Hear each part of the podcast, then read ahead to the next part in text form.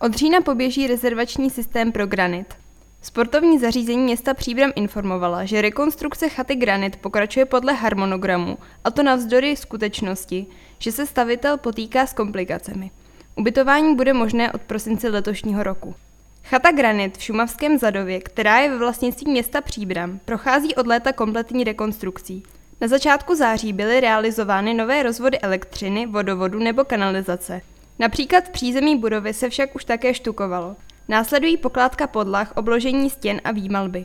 Stavební firma, která rekonstrukci chaty provádí, se podle vedení sportovních zařízení města potýká s různými překážkami.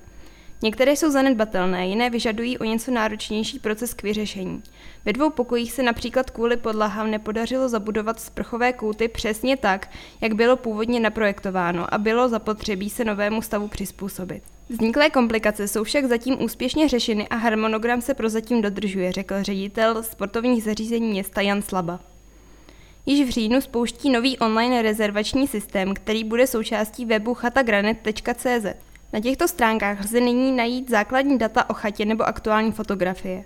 Než budou pokoje hotové a nafocené, najdou zájemci o ubytování v systému vždy popis konkrétního pokoje, soupis vybavení, počet lůžek nebo ceník, vysvětlil Jan Slaba. Ceny pokojů se budou lišit podle počtu ubytovaných osob, vybavení a komfortu konkrétních apartmánů. Podle schváleného harmonogramu má rekonstrukce granitu skončit během druhé poloviny listopadu.